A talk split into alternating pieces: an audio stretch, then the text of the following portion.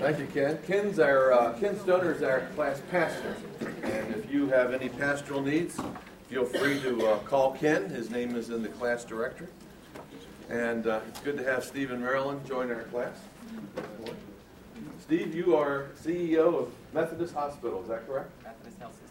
Yeah, Methodist Health System, and you come from? Uh, Tennessee.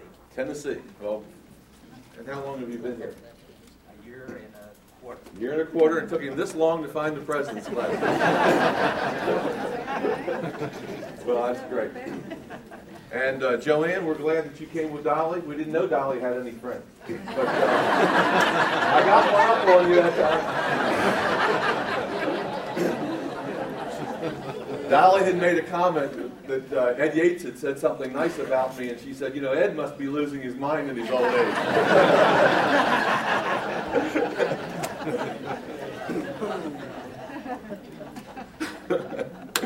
Well, uh, I enjoy teaching this. Uh, the Criswell class.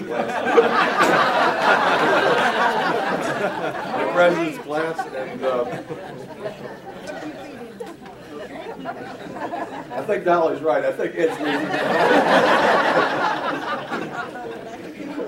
reasonable. Okay, we're in the uh, Gospel of Luke. So turn over to uh, Luke chapter five, and we're going to cover Luke five verses one through eleven today. That's Luke five verses one through eleven. I'm going to give you a little review of what we've covered for the past couple weeks. Besides chapters one and two that talk about Jesus' birth, chapter three we see Jesus being baptized and empowered by the Holy Spirit uh, to go out and preach the gospel. In chapter four, he comes to his hometown in verse sixteen. And he goes into the synagogue and he says, "The Spirit of the Lord is upon me, and he has anointed me to preach the gospel to the poor. He has sent me to heal the brokenhearted, to proclaim liberty to the captives, to set the captives free, and to proclaim the acceptable year of the Lord." Then in verse twenty-one he said, "And today this scripture is fulfilled in your hearing." He said, "I am bringing all this to pass." Now that passage, Luke four eighteen through nineteen, is a quote from Isaiah. And that's speaking about the time when God was going to set up his kingdom. And the people who were sick would be healed, and the people who were oppressed would be free. And Jesus said, it's happening right now in your hearing, and I'm the one that's making it happen. Well, the people in his hometown of Nazareth thought that he was beside himself. They said, "This is Joseph's son. Not the Messiah," and they basically cast him out of the city. So then in verse thirty-one, Jesus moves to a neighboring town, Capernaum, and verses thirty-one through thirty-seven, he preaches in the synagogue and he casts a demon out of a person. He performs an exorcism. And then at lunchtime, he goes to Simon Peter's house, beginning in verse thirty-eight and thirty-nine, and he heals Simon Peter's mother-in-law, and we saw that last week. And then, beginning in verse forty, word gets out about his healing powers, and multitudes come bringing people various illnesses to Jesus, and he lays hands on them, and he heals them. And they wanted him to stay. His hometown wanted him to leave. The people in Capernaum want him to stay. Now look at verse forty-three of chapter four. "But he said to them, I must preach the kingdom of God to the other cities also, because for this purpose I have been sent." And he was preaching in the synagogues throughout those entire Jewish territories. Now he says that his purpose for coming is to preach the kingdom of God. So if somebody asks you, what was Jesus' purpose for coming? It was to proclaim the kingdom of God. Another place says he came to set the captives free. He was sent to free people, to seek and to save that which is lost. That's another way of saying the kingdom of God. Now, the Jews understood the kingdom of God as a time when God was going to restore the Jews to their holy land, their promised land. It was a time when the oppressed, in this case, they were being oppressed by Rome. In the past, they had been oppressed by the Babylonians, by the Assyrians, by the Persians. Now they're being oppressed by the Romans. The Jews thought that when the kingdom came, Rome would be overthrown, The Jews would be regathered. They were scattered all out throughout their empire. They'd be regathered into their homeland, and God would restore the kingdom to Israel. So Jesus is going and he's preaching this message of setting the captives free. So now we move to chapter five. Okay? So it was, as the multitude pressed about him to hear the word of God, that he stood by the lake of Gennesaret. Now, this scene tells us that he is standing on a seashore. In verse forty-four, it says he was preaching in the synagogues. Now he's in the, on the seashore. So evidently, he has either made a circle throughout all the different synagogues in the area, and he's coming back into the area where he... to the Capernaum area, because we're going to see where this lake is. Or maybe he's preached in a synagogue and he's decided to go down to the seashore, and there's going to be a reason for it, and you'll see. And he goes and stands by the lake of Gennesaret. Now, the lake of Gennesaret is the same as the Sea of Galilee. Just another name for the Sea of Galilee. It's named after a very fertile region region northwest of the sea called Gennesaret, and so they just called this popularly the Lake of Gennesaret, but it's basically the Sea of Galilee, and you need to know that. Now I want you to notice two things. First, I want you to notice about his popularity. Notice it says the multitudes pressed him. So that probably means that when he went to the synagogue, he probably preached, performed miracles. People began to follow him. He picks up a following. Word spreads about him. And now he even goes by the, to the seashore, maybe just to get away. And he's so popular that the crowds press in upon him. So that's his popularity. Look at his ministry. They came to hear the word of God. Now, notice that phrase, the word of God. This indicates for Luke's audience that Jesus is a prophet. He's one who speaks on behalf of God. All the prophets spoke God's word. The word of the Lord came to the prophet Jonah. The oracle came to the prophet Hosea. So he is in a, in their sense, in their thinking, he is in a ministry, a prophetic ministry, and he's speaking a word on behalf of God. That means it's an authoritative word.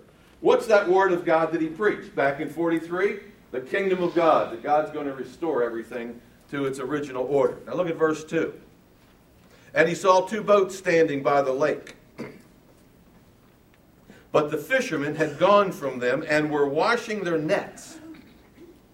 Then he got into one of the boats, which was Simon's, and asked him to put, put it out a little from the land. And he sat and he taught the multitudes from the boat. Now the boat serves as a platform for Jesus. You can imagine he's on the seashore, hundreds of people pressing in around him. And so what he decides is, I'm going to get in one of those boats, have Simon push it out, and I'll teach from the boat. So it gives him a little bit of distance. And it serves, that setting serves as a natural amphitheater. And does it say he sat down in the boat?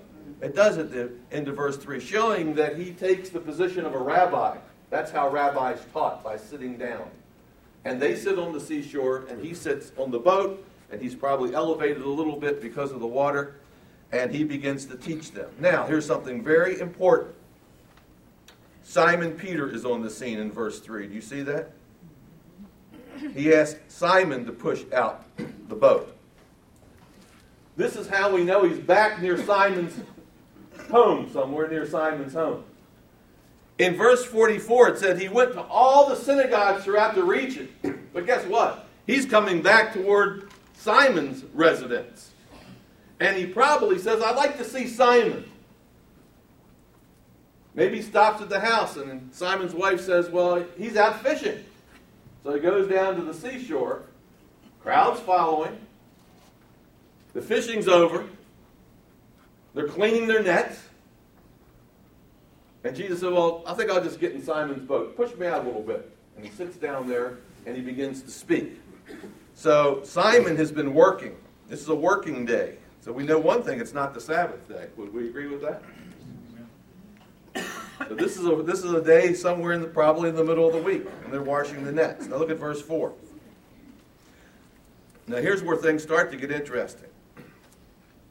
And when he stopped speaking, probably about the kingdom of God, he said to Simon, launch out into the deep, get into the middle of the lake, and let down your nets for a catch.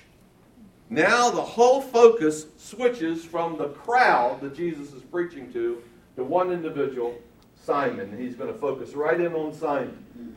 But very interestingly, the verbs in verse four are plural, which means although he says to Simon, launch out, he speaks to Simon, but in reality he's speaking to the whole crowd. He says, y'all launch out, as he says it to Simon. It would be like me saying to uh, Ben, not Glenn. Remember, Troy said Glenn today, didn't he? Glenn Cameron, where is Troy? Where's, where's Troy? He's fired, isn't he? It would be like me saying to Glenn Cameron. Now, Ben, you all launch out. And then what else does he say in verse four? Notice, and let down your nets, plural. Do you see that? So although he speaks to Peter, he's actually speaking to all of them, telling them to go and put their nets down. Now look at Simon's reaction. But Simon answered and said to him, Master, we have toiled all night. We've been working eight hours, and we have caught nothing. And I might add, and by the way, we've just cleaned our nets. Now notice that Simon calls Jesus master. He does that because Jesus speaks with authority, God's word. And so that's why he gives him that title. He's the master when it comes to speaking God's word. But Simon's the master when it comes to fishing. Jesus might know a lot about the kingdom of God, but this is how Simon makes his living, fishing. But look what he says. Nevertheless, at your word, I will let down the net. Now, why does he do this? Jesus doesn't know anything about fishing. He's a master of the word. Well, notice what he says in verse five. Nevertheless, at your what? Word. Simon in the past has seen how powerful Jesus' word is. Amen. He saw him in the synagogue cast out demons with a word. Saw him in his own house when he said to Simon's mother-in-law, fever, be gone. And with a word it was gone. He sees miracles at a word. And if Jesus speaks a word, it must be an authoritative word. So he says, it doesn't make sense to me, but I'm going to do it. And so if there's a sense in which either it's an act of obedience, thinking, okay, we're going to do it, you've done great things in the past, or he's doing it by faith. We're just not sure, but he decides he's going to do it. Now look at verse six. And when they had done this, notice all of the people that were there fishing, they caught a great number of fish, and their net was breaking. So they signaled their partners. Now this doesn't mean business partners as we think today. Okay, don't think, well, Simon had a whole bunch of partners and they were in this big fishing business and they're making a lot of money.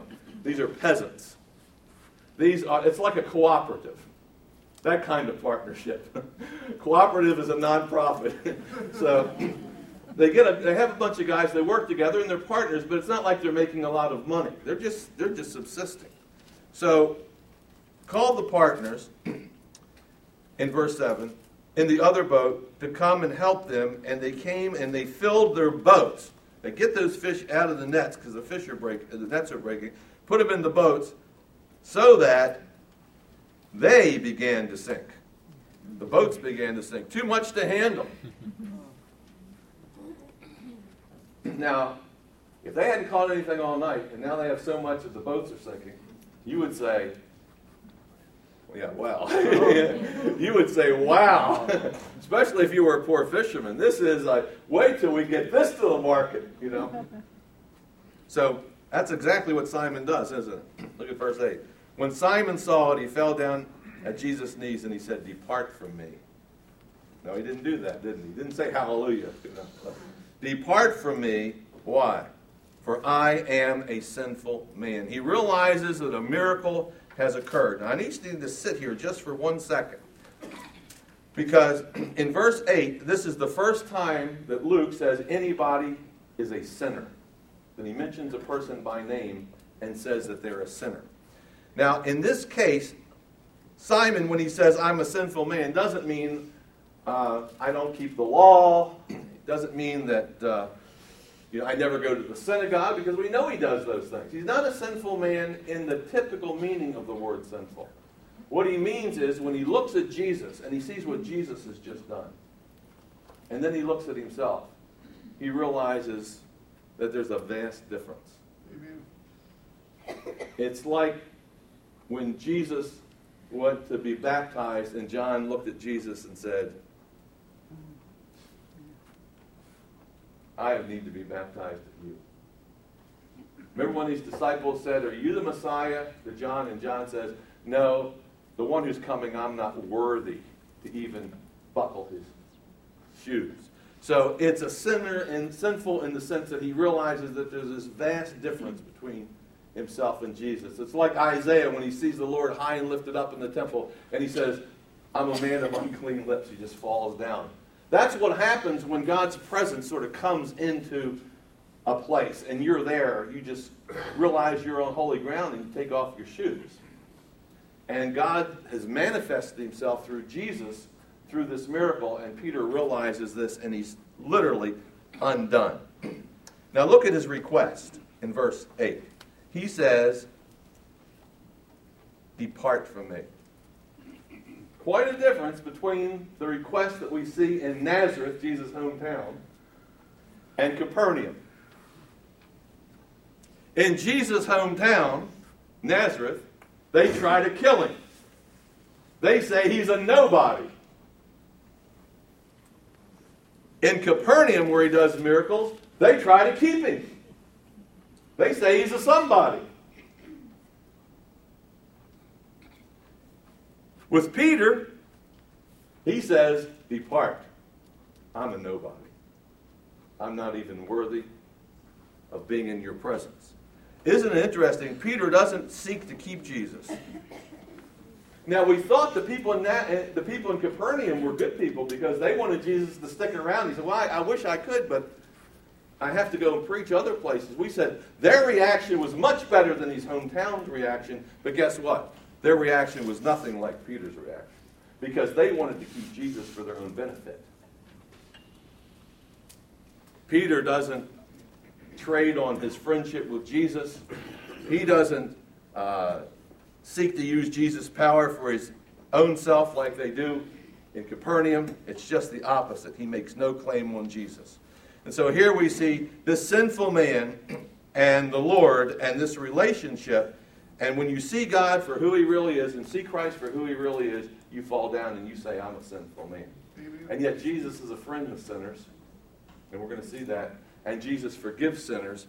And not only that, he sets the sinners free, and then he uses sinners for his glory. And that's an amazing thing that we're going to see in these next few verses. Now look at verse nine. Is this, uh, is this, oh Lord, is that the Father or is that Jesus? Uh, he's saying to Jesus, he's calling Jesus Lord. Okay? Question was, is the oh Lord Jesus or the Father that Peter's speaking to? And he's speaking to Jesus. For he and all who were with him were astonished at the catch of fish which they had taken. And so also were James and John, the sons of Zebedee, who were partners with Simon. They have the same reaction. We also know from Matthew's gospel that Andrew's there. Luke doesn't tell us about Andrew. But they have the same response as Peter, except for two things. They don't say depart, and they don't say we're sinners. It's Peter who's affected this way, which is very interesting, and Peter alone. And then look at the end of verse ten. And Jesus said to Simon, be not afraid. In other words, Simon was fearful because God's power was demonstrated. And Jesus is saying, don't be afraid of what you've just seen. In fact, To put it in slang, he said, you ain't seen nothing yet. You think this is big, this is going to scare you. you. You haven't seen anything yet. So then look what he says. And this is where I want you to really grasp what's happening. From now on, or we could put it this way, starting today, you will catch man. You will catch people. From now on, you will catch men. Now, watch this. Back in four eighteen and nineteen, Jesus said the Spirit of the Lord was upon him, and he was going to set the captives free. And he said in verse twenty-one, today, this scripture is fulfilled in your hearing. Now, guess what? Jesus says, today, you're going to start helping me. And you're going to catch men. And so, now, I will just tell you this. Being a fisherman in the waters of the Lake of Galilee does not qualify you to be a fisher of men. Otherwise, all of the people who are go to Bass Pro Shop and spend their weekends fishing would be the greatest soul winners of all time, and we know that's not the case. What is going to qualify Peter for catching men? It's Jesus has just given an authoritative word. And when Jesus speaks, things happen. So Jesus says, you are going to catch men. So these are Jesus' authoritative instructions. And when he says you're going to catch men, he means in the gospel net. You're going to preach the kingdom of God, and you're going to trans- transform or transfer people out of the power of darkness. You're going to snatch them out of the waters of darkness, and you're going to place them in God's kingdom. You're catching them. You're snatching them away from Satan and catching them for God. Now, I believe that when Jesus says this, he's thinking in his mind of an Old Testament scripture. I believe that what he has just done here, telling them to cast out their nets, and all the fish get in the nets and break them, and there's just so many they can't handle them all, I think this is what we call an enacted prophecy. Jesus has done something, enact, done, acted out a scene that has prophetic meaning. And it's all based on an Old Testament passage. And I want to show this to you. It's very interesting. If you have your Bible, you'll owe it to yourself to open up to Jeremiah chapter thirty-one. Or Jeremiah chapter sixteen, rather. Jeremiah chapter sixteen.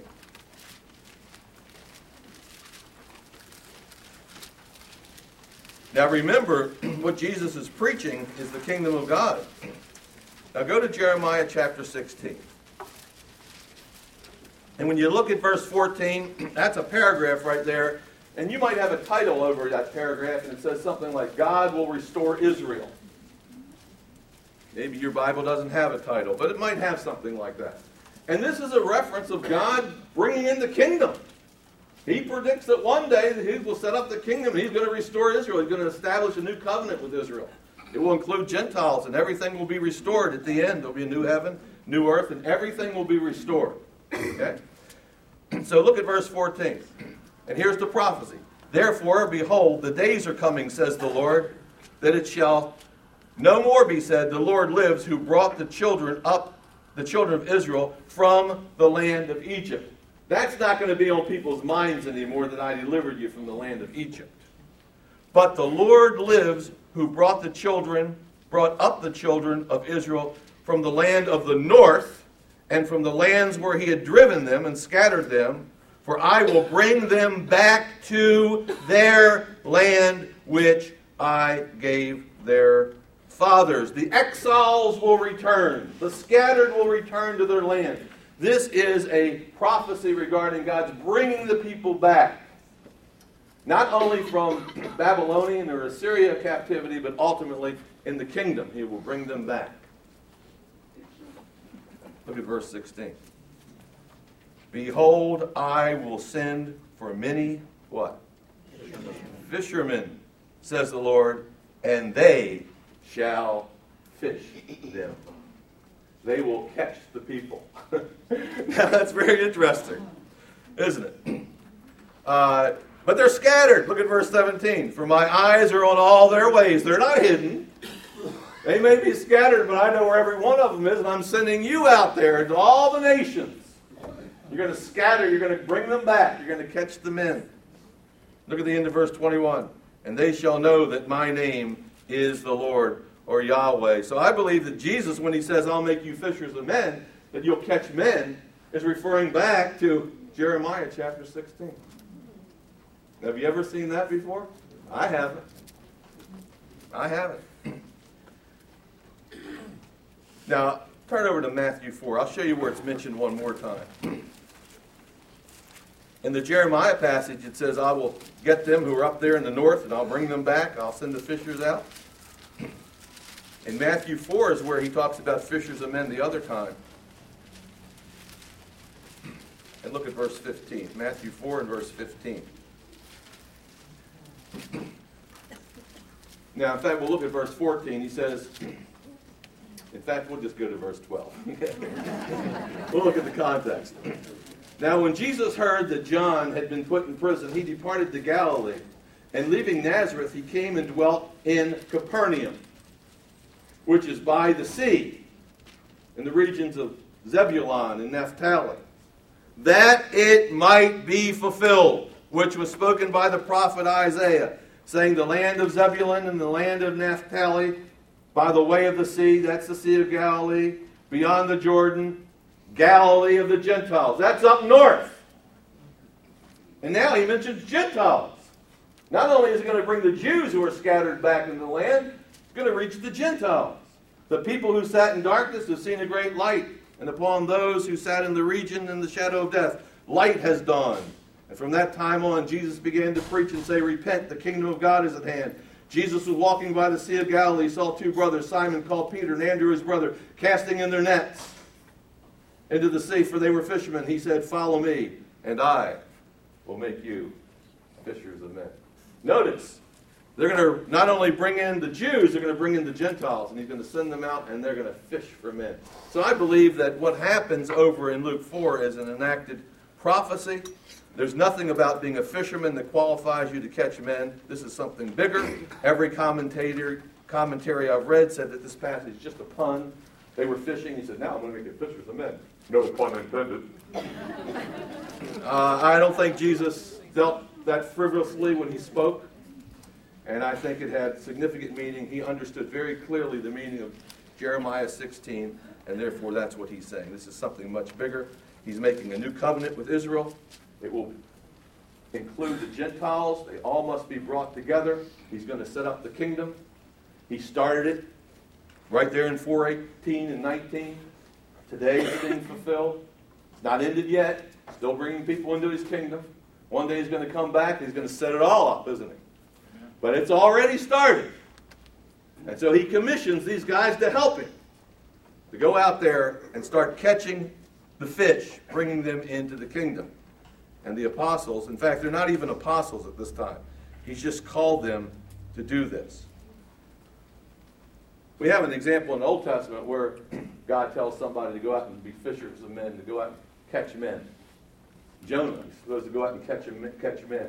It ends up the fish catches him. Just the opposite, sort of this in reverse. You know. By the way, Jonah, Simon Barr Jonah. That's not a mistake. That, these things just don't happen.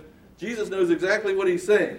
And if you were a Jew of his day, and you were familiar with the Old Testament, you heard the Old Testament read and the stories told, these kinds of words would just be popping right in your ear. You'd be making those kinds of connections. And so that's what Jesus is doing. He's saying, you're going to be another Jonah. And finally, when the Jonah, God used the fish to really save Jonah and then spit him on the shore. And Jonah got the message and he goes right to the Gentiles. He goes up north. And he preaches the gospel to these people.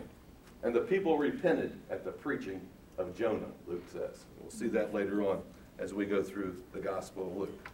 Now look at verse eleven. Luke five, verse eleven.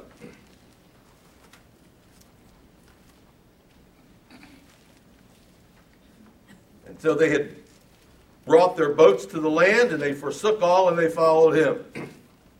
Peter says, "Depart. Get away from me." Jesus says, "No, you follow me. You come." Peter, "Depart." Jesus says, "Follow." uh, who's going to win this argument? Peter, "Leave me, Jesus." "No, you follow me."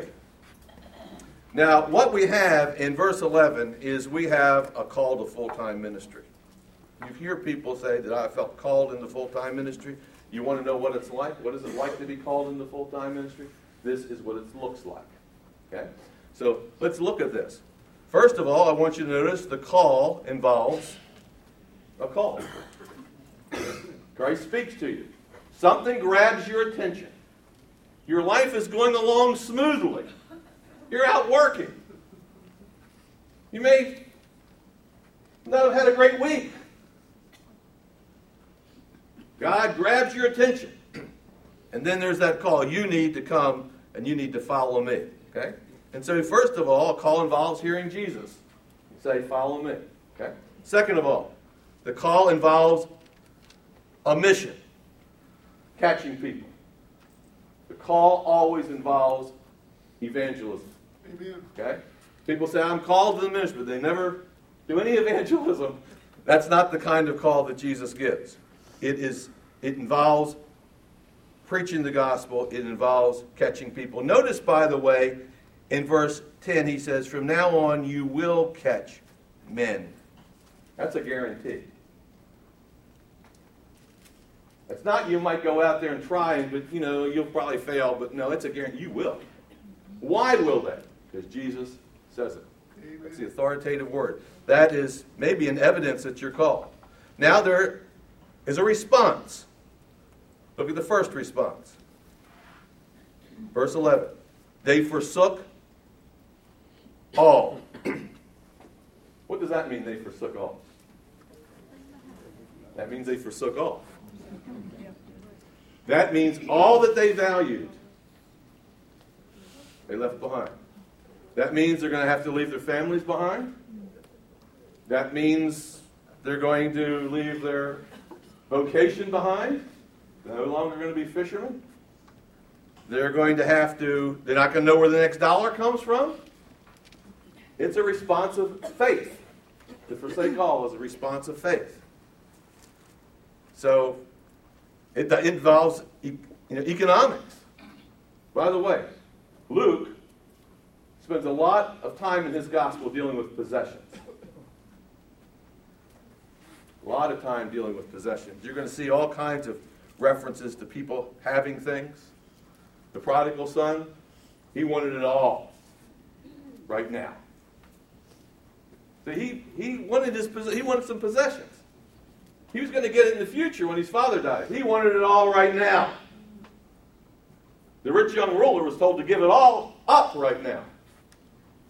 Go sell everything you have, every bit of it, and give it to the poor. Then you will have eternal life. That sounds like a work salvation almost, doesn't it? But when we get there, we'll see what it really means. So, forsaking all means forsaking everything, whatever it takes to follow Jesus. Whatever's required to follow Jesus in the full-time ministry. And then, notice, the next thing, sec, number two, second response, is they followed him. Now, what's interesting to me is they knew Jesus before they were called. Well, how do you know that? Because Jesus was in Simon Peter's house and he healed his mother-in-law. They had already been disciples of Jesus in some sense. They looked at him as the rabbi that they followed. So they knew Jesus. So, if we put it today, they were already Christians. You want to put it in today's terms. But now, they are called to follow Jesus. So, very interestingly, now they're not called apostles at this time. They're just called to follow Jesus. And they become full-time disciples of Jesus. That means they're not going to work in the sea anymore. They're going to work for Jesus full-time. They're not yet apostles. You say, well, how do you know that? Well, if you look over at chapter six, chapter six. And look at verse twelve. Just the next chapter. Now it came to pass in those days that Jesus went up into the mountain to pray, and he continued all night in prayer to God. And when it was day, he called his disciples to himself, and from them he chose twelve, whom he named apostles. And then we have the twelve that are listed. That came a chapter after the call in the full-time ministry when they forsook all. So there's a difference between being in the full-time ministry and being one of the twelve apostles. And so he evidently called a lot of people in the full-time ministry to follow him. We don't know all of their names. Some of them were women that followed him. He had a whole group of people that followed him and went, went out. Didn't he send seventy out one time? What are they doing, taking their week's vacation? Oh, they didn't have week vacation back in those days. That's an American thing. See, these were full-time people. He had one hundred twenty in the upper room. What are they doing spending ten days in the upper room? I thought they had to go to work. No, they were in the upper room for ten days. one hundred twenty of them. They were in, they were called, but guess what? Of his disciples, he chose twelve whom he called apostles. Sort of interesting, isn't it? Very interesting when you start looking at these things very carefully. Now, so these people knew Jesus beforehand. He calls them into full-time ministry, calls Simon into full-time ministry. And uh, he says, follow me. So that means that he leads. That means Jesus does the leading. That means Jesus chooses the course. That means Jesus is the one who's going to direct you to where you go. That's not your choice. Peter didn't one day say, hey, I think I'll be a full-time minister. No, that'd be self-called. That'd be self-appointed. We have a lot of people out there on television that are self-appointed. Amen. They've never been ordained by God, and they haven't been ordained by men. He re- recognizes their calling from God. They're self-ordained. Here, Jesus ordains them, and they're going to follow him, and he sets the agenda. That's what it means to follow him. Now, notice the kind of people he uses. Peasants, sinners, fishermen. What we would say is simply ordinary people. And that they follow him shows their loyalty and their trust. So when we get finished this passage and we put it in with chapter three, chapter four, and chapter five, we see a progression happening in Jesus' ministry. He's baptized and empowered for ministry as Messiah. He goes into the wilderness, driven by the Spirit there, and he's tempted by Satan. He goes to his hometown, announces that he's Messiah, and these things are happening right there today, will be fulfilled today, and they try to kill him, and they kick him out of the town. He goes over to the next town, Capernaum, heals, performs miracles, and the people say, wow, stay with us. He says, no, I have been sent by God to preach the gospel to all the area. So he goes into the synagogues, and he preaches the gospel, and he decides to go and meet up with Peter on the seashore, and he says, you know something? This is my translation. You know something? I need help. I need somebody else to get out there. Let's multiply this ministry. Even though he's the Messiah, he's going to use associates. And he uses sinners. Amen. That's the amazing thing. He uses sinners. And they, in turn, multiply that ministry. And they do what Jesus does. They set the captives free. They give sight to the blind and so forth. And we'll pick up there at chapter five and verse twelve next week, where Jesus continues on with this healing and kingdom ministry that he started back in chapter four. And let's pray. Father, we thank you for your word. We thank you for that, that nothing that Jesus did was haphazard or by mistake or by chance, uh, off the cuff. He knew his mission. He knew the scriptures. He knew that he was fulfilling Old Testament prophecy, and he was getting others involved in fulfilling Old Testament prophecy by making them fishers of men. Oh, Lord, you have a job for us to do. Some in this room today may say, I'm supposed to be doing that full time. I hear Christ calling me. Oh, Lord, may they step out in faith, be willing to forsake all and follow you. In Jesus' name, amen. Amen. George, you're so good to see you. Well, I used to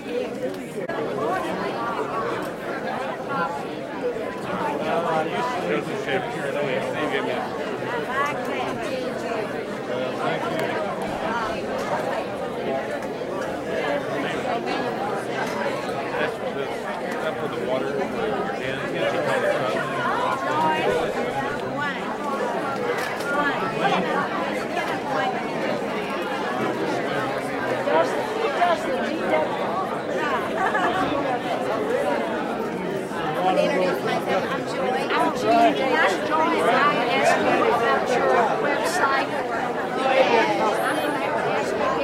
So y'all